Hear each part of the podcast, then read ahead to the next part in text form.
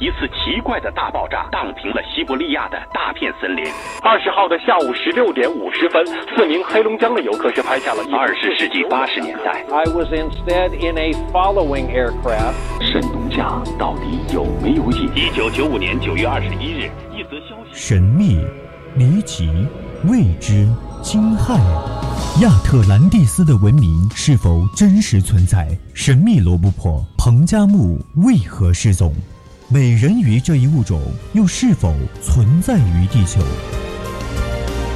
人类进程中未知事件究竟几多真真假假、虚虚实实？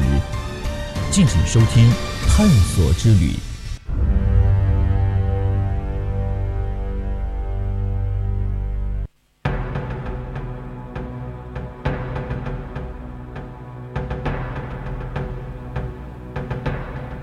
青春调频与您共享，亲爱的听众朋友们，大家晚上好！欢迎您继续收听 VOC 广播电台为您直播的《百科探秘之探索之旅》。今天的探索之旅依旧和您一起探解未所未解之谜。我是主播吕小霞。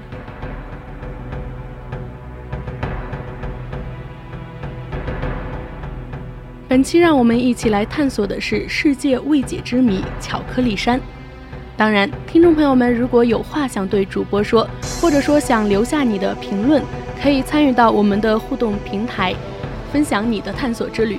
我们的互动平台有，你可以发送短信至零八三幺三五三零九六幺，当然也可以加入到我们的 QQ 听友四群二七五幺三幺二九八，也可以在新浪微博上搜索 VOC 广播电台。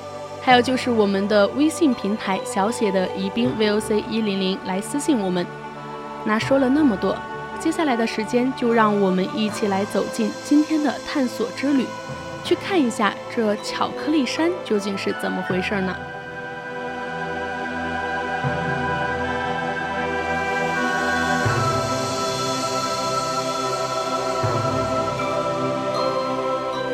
巧克力是一种美味食品。它总是令人垂涎欲滴。在我们生活的地球上，有这样一个盛满巧克力的地方。这个地方位于菲律宾米烟烟群岛的中心。不过，它们并不是真正的巧克力，而是一个个像巧克力一样的圆锥形小山丘。那么，来到这里虽然不能一饱口福，那些巧克力山却能让你大饱眼福。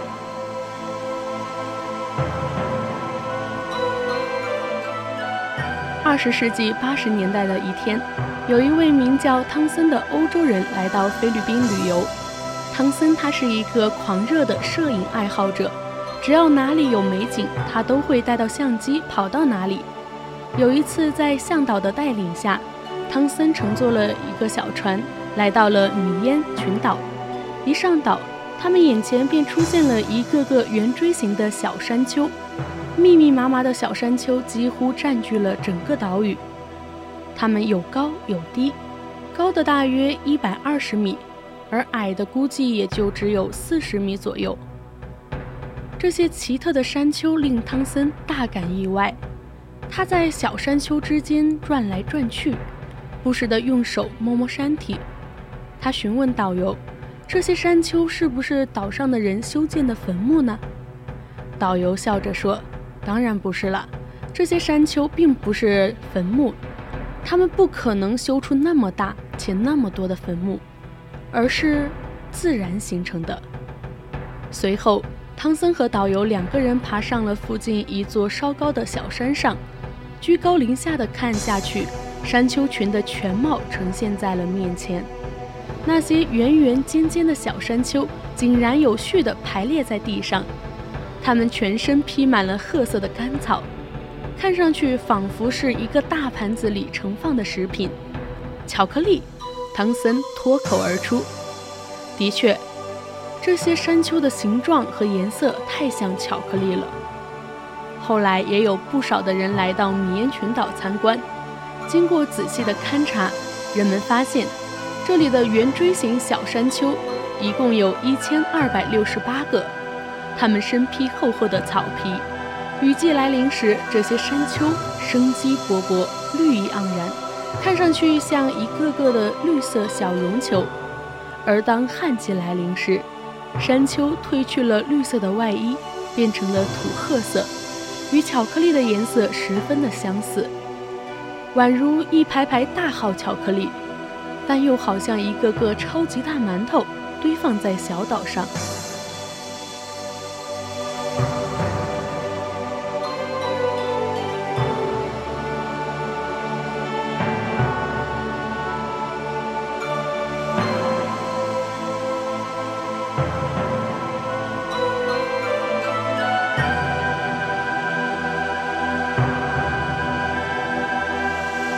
那么，巧克力山它是由石灰岩组成，可没有一般石灰岩地区所常见的溶洞系统，或者说是地下通道。这些山丘像田野上的干草堆一样的紧挨在一起，有些是圆顶的，而其他的就是锥形。它们上面是乱放着杂草，在雨季的时候呈现彩绿，而在二月份到五月份的旱季里，杂草就边晒干了，变成了巧克力般的褐色，而巧克力山也是这样的由来。那么，巧克力山的植被也具有一定的奇异之处，山上都要长树长草。处在亚热带、热带临海地区的山雨量充沛，山上的植物都疯狂着生长，独独这号特大号的超级馒头。却是基本上只长草不长树，更称不上有林。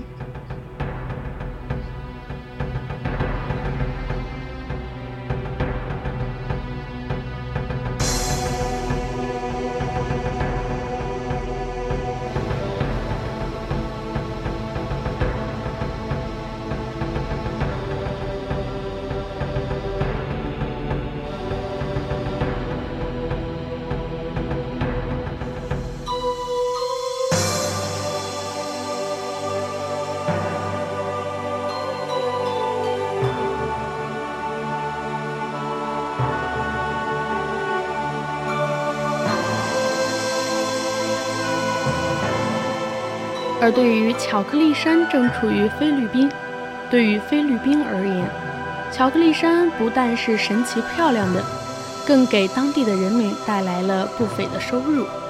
因为巧克力山独特的地貌、神奇的美景，成了许多游客向往的地方，对当地的旅游业带来了丰厚的利润。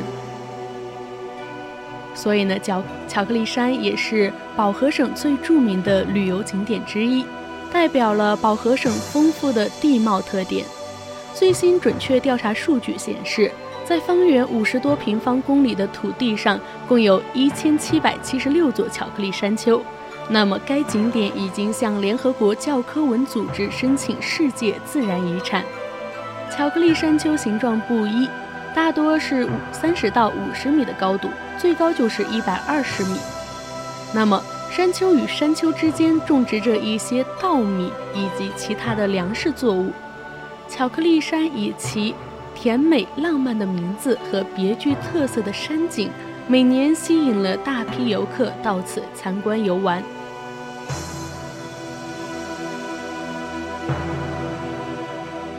同时，巧克力山也是薄荷岛卡门附近一处的自然奇景，因为它这里是电影《哈利波特》的取景地。哈利波特当时是骑着扫帚在山顶上飞过的镜头，就是在这里拍摄的，所以在山顶上会有很多的大扫帚出租，游客可以骑着扫帚摆 pose 拍照。爬到游览中心顶端，可以望见巧克力山的全貌，十分的壮观。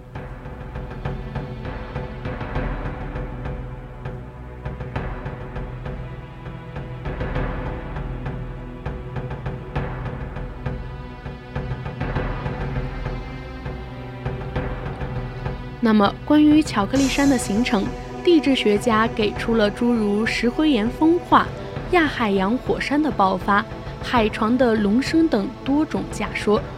而最新的一种解释就是说，可能是由于一座古老的火山爆发，大量的岩石四散喷射，被石灰石所覆盖，最后在海床的抬升作用下，最终形成了如今我们看到的巧克力山。但专家对这种解释仍然没有达成共识。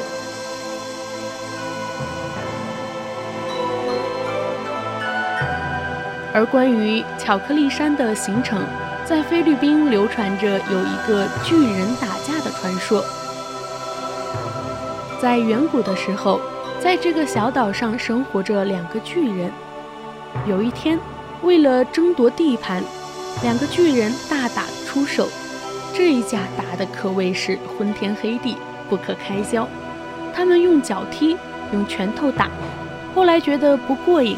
干脆捞起海里的大石头扔向对方，一块、两块、三块，小岛上满是巨人打架散落的石头。最后，两个大块头精疲力尽，他们的行为也惹恼了天神。于是，天神一生气，将两个大家伙赶出了小岛，不准他们再踏上岛屿一步。闹事的主儿走了，却留下了一堆打架的石头，无人收拾。那么，这些石头便是巧克力山。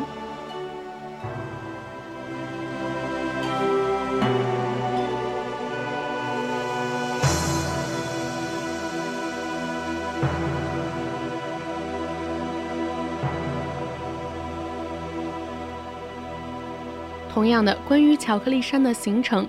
科学家们有一种种的推测，其中最代表性的就是是由于火山喷发形成的。菲律宾它是著名的火山之国，米沙群岛附近的海底下更是隐藏着许多海底火山。专家认为，在很久很久以前，米沙烟群岛附近并没有岛屿，只是有一片蔚蓝色的大海。在一次海底火山喷发中。大量的岩石从海底深处喷射出来，后来这些岩石表面覆盖了一层厚厚的石灰岩，再后来随着地质运动，海床逐渐抬升，并从海水中脱颖而出，露出海面，就形成了米沙烟群岛。在长期的雨水侵蚀和风化作用下，裸露的石灰岩慢慢的被分割成了一块块孤立的山丘。那么。这便是我们今天所看到的巧克力山。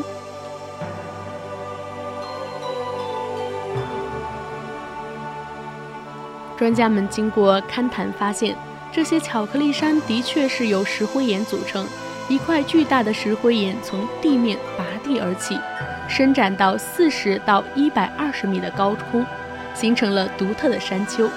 不过，这里的石灰岩山体与一般的石灰岩地区的地貌并不相同，因为在水的长期侵蚀下，石灰岩容易因化学反应而形成溶洞、天坑等地貌。但在这个小岛上，人们并没有发现这些地貌现象。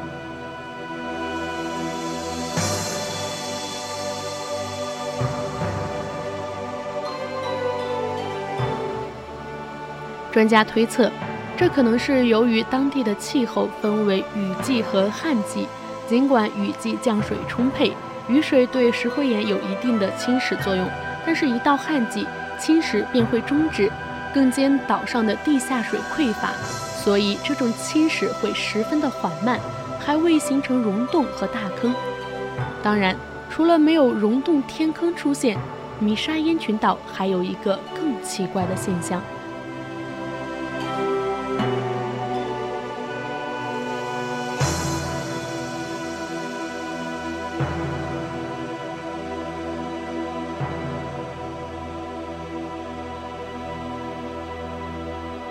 如果你来到米沙烟群岛，仔细观察这些大号巧克力，你就会发现一个奇怪的现象：小山丘顶上很难发现树的踪影，山上是除了草还是草。难道米沙烟群岛不适合树木生长吗？当然不是了，这里是地处亚热带，而且临近海洋，空气也是十分的湿润，每年的雨季。大量的水汽都会在岛上聚集，降下丰沛的雨水。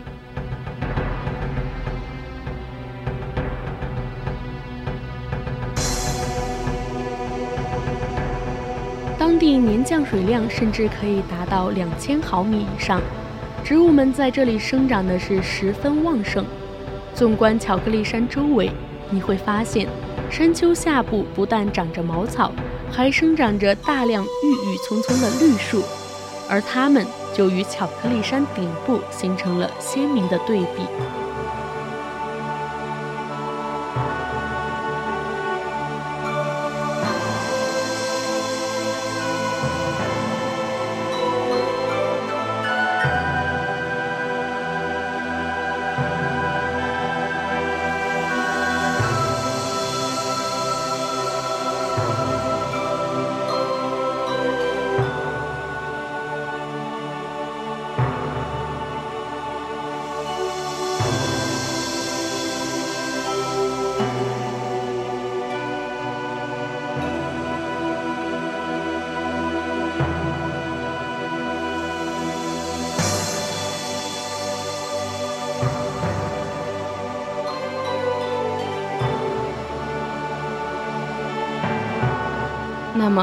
这究竟是怎么回事呢？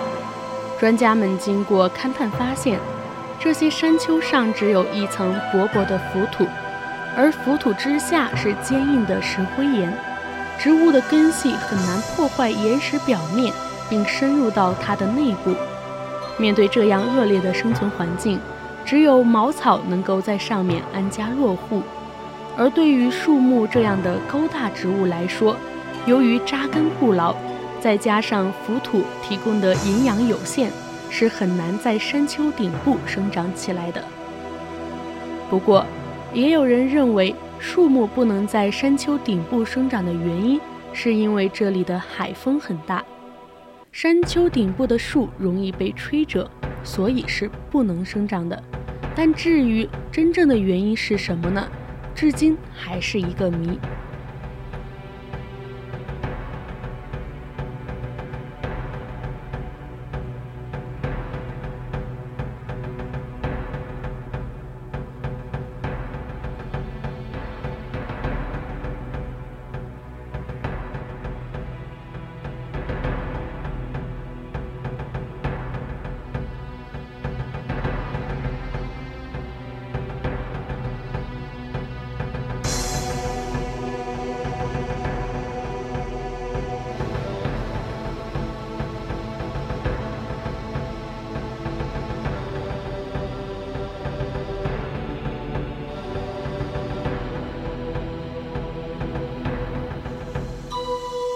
那归类了巧克力山，科学家给出的是三种，一种是形成猜想，就是关于它的形成，地质学家就说是诸如石灰岩风化、亚海洋火山的爆发、海床的隆升等多种假说。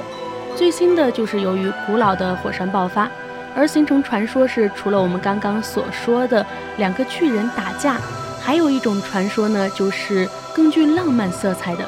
是由于巨人阿拉贡爱上了一个平凡普通的乡村女孩阿洛亚，而当他死后呢，阿拉贡哭得很伤心，于是眼泪都化成了一座座的小山丘，来见证他的悲伤。那最后一种呢，就是形成地质。从地质学上来说，关于它们形成的原因，最能被普遍接受的理论就是这个岛屿是从海里上升的形成。巧克力山是上千年的雨水对地上的贝壳、珊瑚岩层以及不透水粘土层冲刷的产物而形成的。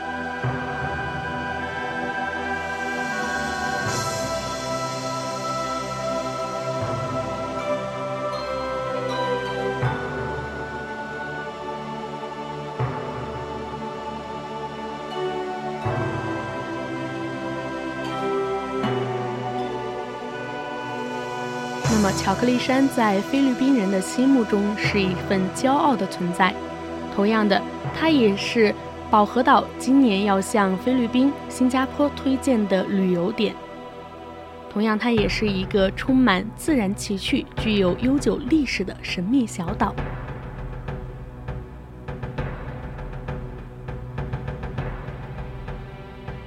那我们今天主要就讲述了我们的巧克力山。而今天的探索之旅到这里也要和大家说再见了。我是主播吕小霞，我们下期节目再见。